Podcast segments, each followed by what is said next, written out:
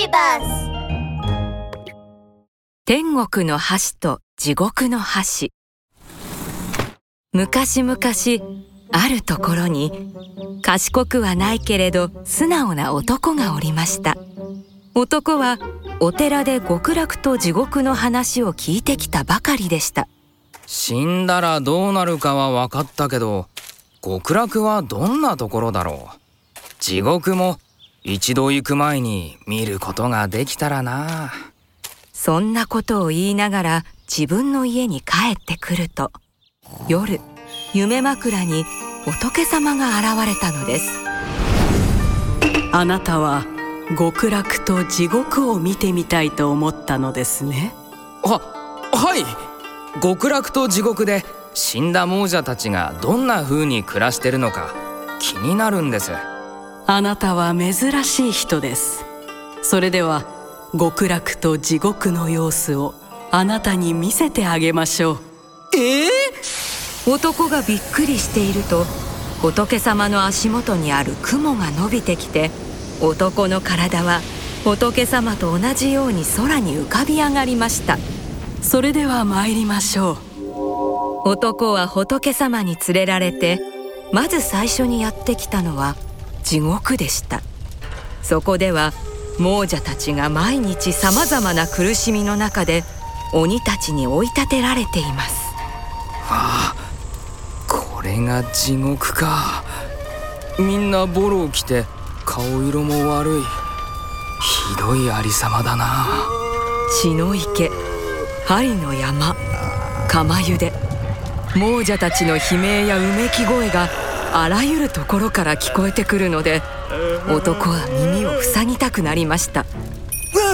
おっかない。仏様もう次に行きましょう。ところが仏様は首を横に振るのです。あの行列について行ってみなさい。仏様が指さす先には一列に並んで歩いていく亡者たちの姿がありました。ええ。ー、わかりましたよ。あのこれは何の列なんですか？男は前に並んでいる老人に尋ねました。これから食事の時間なんじゃ。え食事だって？でもみんなあまり嬉しそうじゃないな。地獄の食事なんてきっと粗末なものなんだろうな。けれど食堂に通された時男は驚きました。大きなテーブルにごちそうがたくさん並んでいるのです。これは一体どういうことだ？地獄でもこんなごちそうがお腹いっぱい食べられるとしたらそんなに悪くないんじゃないか？亡者たちは次々とテーブルの上の箸をつかみ料理を取ろうとしました。するとあ箸が。これまで普通の長さだった箸がどんどん伸びていき亡者たちは必死に自分の口元に運ぼうとしましたがそれはできなくなっていました。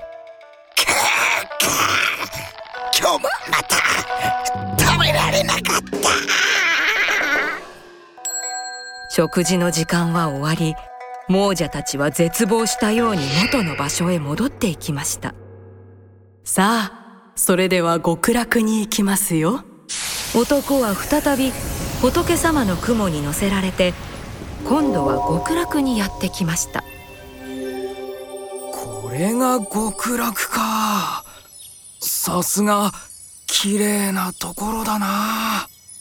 極楽には五色の光があふれ天女が楽器を弾きながら舞い踊り亡者たちは綺麗な着物を着てニコニコとしていました。どうしたことだ？天国ではみんな丸々として肌ツヤもいいじゃないか。やがてどこからか鐘の音が聞こえました。それにいい匂いもするぞ。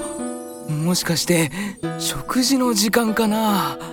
男の思った通り亡者たちが手を取り合って向かった先は食堂でした。あこれは地獄と同じようなごちそうが並んでいるぞ。男は目を見張りました。テーブルの上にはまた箸が置かれていたのです。いや待てよ。この箸は地獄の箸とは違う。最初から長いじゃないか。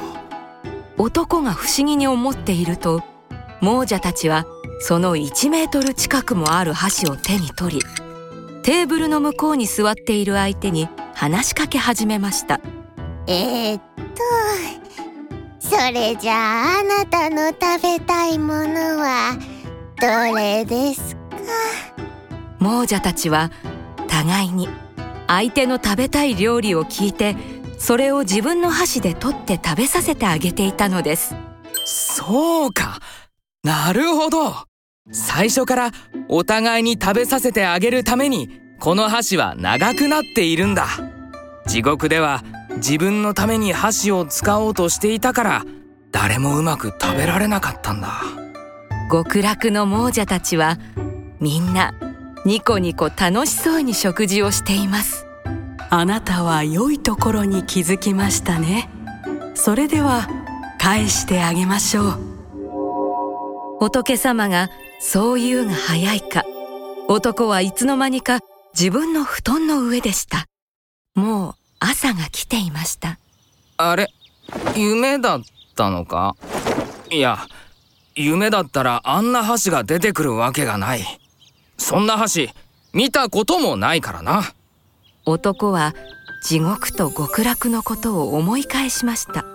地獄にいた亡者たちは自分のことばかり考えていたからひどい目に遭っている。極楽の亡者は相手のことを考えて互いに助け合っている。よし。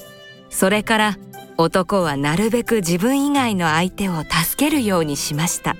みんなが誰かのために力を貸せば回り回って自分も幸せになれるということですね。おしまい